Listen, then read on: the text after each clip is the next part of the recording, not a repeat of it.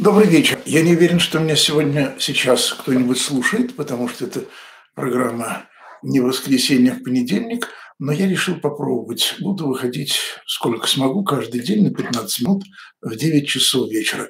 Новости, ответы на вопросы, если они будут. Э, очень коротко постараюсь. Во-первых, из новостей, которые я пропустила, многие, думаю, не знают этого человека, умер отец Майкл Бурдо. 88 лет. Он умер еще 29 марта, я узнал только сейчас. Это англиканский священник. Я видел его несколько раз в 90-е годы. Отец Майкл Бурдо еще в 1964 году заинтересовался гонением на баптистов в Кремлевской России. В 1965 году опубликовал об этом книгу. Тут подоспел и отец Глеб Якунин, отец Николай Шлеман с письмом протеста против э, гонений на церковь, что было совершенно неслыханно. Баптисты протестовали, было множество протестов. И в этом смысле протест Якунина и Шлемана был ну, каплей в море. Однако он приобрел особое значение, потому что э, он представлял государственную религию. В Англии англикане, конечно, прежде всего думали о протестантах. В 1970 году отец Майкл Бурдоу создал Кестон институт, институт Кестон. Но надо понимать, это был, конечно, не институт в его российском представлении, где несколько десятков человек, отдел и директор. Это был сам отец Майкл и один, два, много, иногда три человека. Они собирали материалы о гонениях на религию, помогали, ну, насколько могли, э, распространять сведения об этих гонениях, надо понимать, что это было довольно нелегко, потому что большинство западных религиозных деятелей всех деноминаций и всех религий, они предпочитали не выносить ссор из избы. Будет только хуже. Как сейчас Ватикан, Китай, в общем, главный друг. Не подпольные римокатолики, которые сохраняют Ватикану верность, а государственные римокатолики, которые вообще-то отреклись от Папы Римского делают ставку на сотрудничество с правительством. Тактически, может быть, это выгодно. Стратегически, стратегически блаженно гонимые. Что поделать, надо выбирать. В 99 году отец Майкл ушел с поста, ну, соответственно, институт закрылся. Была мысль его продолжить, но продолжили американцы. Э, точнее, Феликс Корли, э, и сейчас в Норвегии там тоже небольшая штаб-квартира, и очень активно освещают гонения на религию в Кремлевской России и ее бывших колониях – Казахстан, Таджикистан и так далее. Еще, мне кажется, крайне важным заметка, ну, в «Новой газете», я взял из «Новой газеты», но и во многих СМИ прошло. Александр Шкарин, концлагерь под Курганом. Официальное название, напоминаю, не концентрационный лагерь, исправительная колония. Колония – благородное слово, обозначающее греческие поселения по Черному морю и в Малой Азии. Колония – мечта научной фантастики о поселениях на Марсе и других планетах и по всей галактике. Исправительная колония. Что исправляем? И вот там заключенный Александр Шкарин, ему 26 лет, э, говорит, сильно болят зубы, а ему медпомощи не дают – он объявил сухую голодовку. Сухая голодовка – это страшно. А, и зашил себе рот. И есть фотография. Видеть это тоже страшно. Ему Бертухай, назвать их надзирателями я никак не могу. Короче говоря, силовики ему вырвали нитки, избили, следы от наручников остались, в общем, никого не пускали. И пресс-служба заявила по Курганской области, что никакой необходимости не было, а просто заключенный, цитирую, совершил акт члена вредительства в рамках спланированной акции по ослаблению режима содержания. Конец цитаты. То есть, как сказал великий украинский русский писатель Николай Гоголь, она сама, сама себя высекла. Провокация, как же? А я скажу так, вот теперь надо требовать его немедленного освобождения, потому что ни один человек не должен содержаться в таких зверских условиях, чтобы на это идти. Как один священник меня в свое время давно э, научил, невольно, он просто кому-то объяснял, вот батюшка, подавать ли нищим на улице? Он говорит, если человек дошел до того, что просит на улице милостыню, значит, ему очень плохо. Ну, подайте. Ему очень плохо. И меня это вдохновило даже если на выпивку просит, ему очень плохо, если он спился. Вот. Можно не подавать, но не ругайтесь, ему плохо. Довели до такого действия человека, что он сделал? Убил, обокрал, изнасиловал. Давайте, мы его не исправим. Наказать, отомстить. Комиссия по богословию Русской Православной Церкви подготовила документ, который регламентирует практику экзорцизма, заявил митрополит Ларион. Митрополит Ларион сейчас, даже не сейчас, последние 15 лет очень активно обсуждают э, борьбу, что вот сейчас, сейчас, сейчас патриарх Кирилл Гундяев уйдет или скончается, не приведи Господи, и кто займет его место? Ну, конечно, Тихон Шевкунов. Обсуждение идет в таком духе, что отставка Гундяева неизбежна. Это совершенно невозможно. Патриарх избирается пожизненно. Но я думаю, что по-любому, э, когда не станет владыки Кирилла, дай бог ему еще столько и полстолько, эм, преемником будет не Шевкунов, преемником будет тихий, незаметный, отполированный Алфеев – если будет Путин, я думаю, Путин Гундяева переживет, медицина все-таки получше, он помоложе.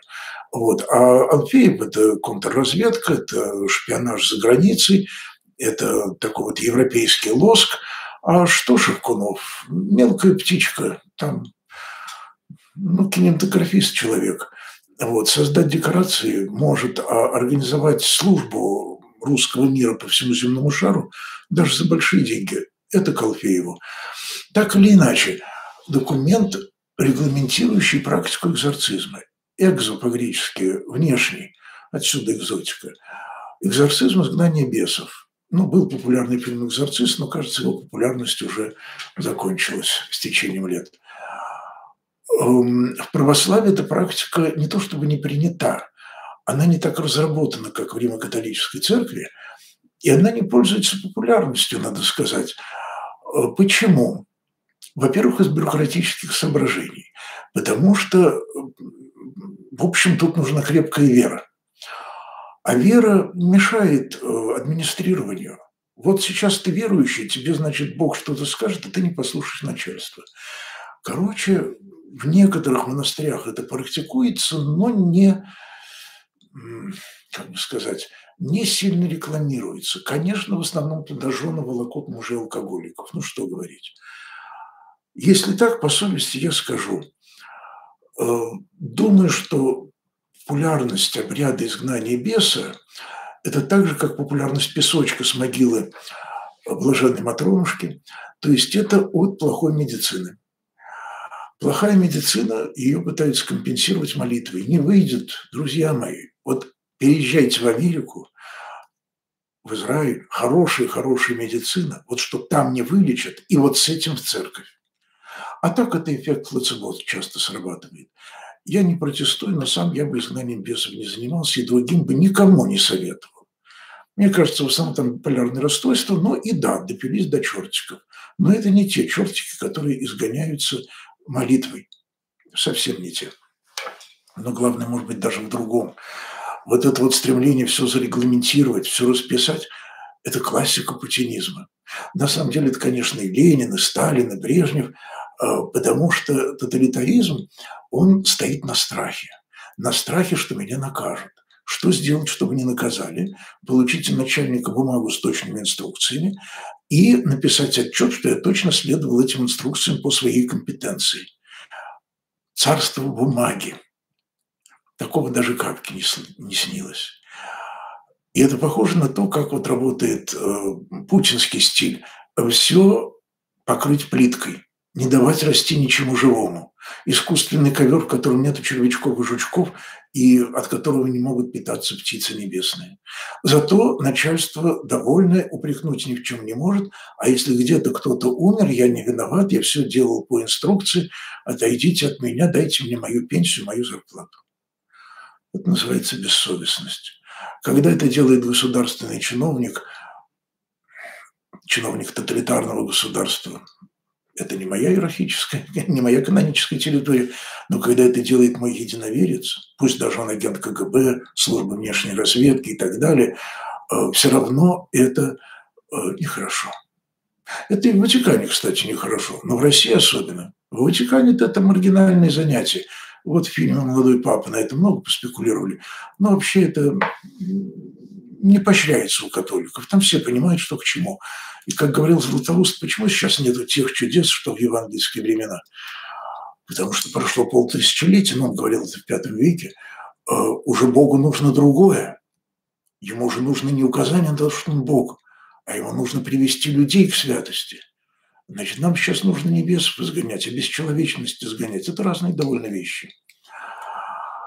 Ну что, посмотрим, что э, записочки. Добрый вечер, здравствуйте, приветствую рожденных свыше. Что делает рожденный свыше? Что делает рожденный? Он прежде всего кричит и какает, если вылез нормально из матки. Ну и рожденный свыше, в общем, тоже.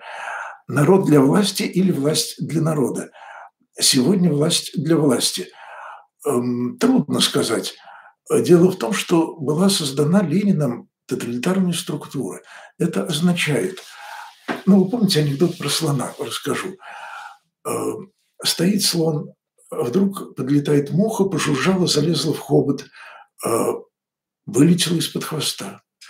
Слон зажмурился и сказал «Кайф». Муха и, видимо, тоже понравилось. Подлетела, залезла в хобот, вылетела из-под хвоста. Слон зажмурился «Кайф». Муха опять в хобот. Слон быстро подставил хобот под хвост, зажмурился. Вечный кайф. Вот такова тоталитарная система. Она сама себя воспроизводит. Мухе уже кажется, что ей хорошо внутри, ну, слону хорошо. Это не народ и не власть. Это действительно порочный круг э, самоедства и самоистребления. Э, так что вопрос так ставить не надо. Вопрос в том, как разомкнуть этот порочный круг. Жить по заповедям. Тогда слону кайфа не будет. А нам, верующим, да. Э, как относитесь к 27 миллионам долларов компенсации семьи Флойда? Разве Флойд единственный потерпевший от расизма – или же нет более рационального? Послушайте, ну, конечно, есть более рациональный способ. Дайте мне эти 27 миллионов, я построю хрустальную церковь. Не моя каноническая территория. В Америке, как я понимаю, такие большие компенсации в порядке вещей.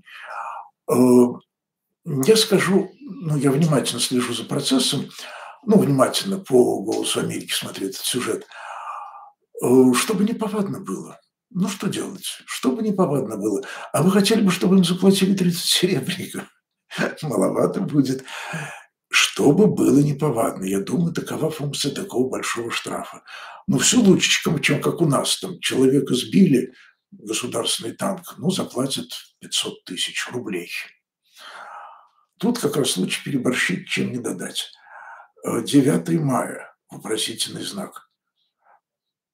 Яков Гаврилович, добрый вечер. Я чрезвычайно не люблю, когда меня называют по имени отчеству. Мне это кажется проявлением либо невоспитанности, либо необразованности, либо того и другого. Э, нормальный протестант, э, говорящий по-русски, называет меня отец Яков, и ничего, молния с неба его не убивает. Эм, нормальный атеист называет меня Яков Гаврилович, потому что это традиция русской культуры. Она не означает, что вы меня признаете отцом. Мне это принципиально, потому что это критерий, тест на вашу грамотность. Понимаете ли вы, что слово «отец» не всегда обозначает «отца», и что когда Господь Иисус говорит «не называйте себе никого отцом», это не о том, что нельзя никого, кого бы то ни было называть отцом. Это совсем о другом. А о чем думаете сами, не поймете, я в следующий раз объясню. 9 мая. 9 эм, мая праздник сатанинский, установлен Сталином для того, чтобы провести невидимую хронологическую границу между нормальным миром и миром тоталитарной России и ее колоний. К тому же прошло уже столько лет, э, поэтому это не праздник, не горе, не счастье, ничего. Это современный тоталитарный российский режим подсовывает народу кровавую пустышку, чтобы сосали, пускали кровавые пузыри и проникались духом истребления. Ну, кажется, все. 21-14, я собой доволен. Дух уважения к войне, нельзя уважать войну, никто войну не уважает. Дух уважения к приказу. Вот что такое сегодня 9 мая. А чего приказу? Нельзя уважать приказы. Есть Слово Божие, Слово свободы и любви. Есть наши слова. Это все слова просьб, слова милости, слова общения. Приказам не место в человеческой жизни. Так, э, что такое церковь адвентистов седьмого дня, и мое к ней отношение. Хорошие отношения со многими адвентистами дружу, сам стараюсь соблюдать субботу. Так, в чем проблема поверхности манипуляции?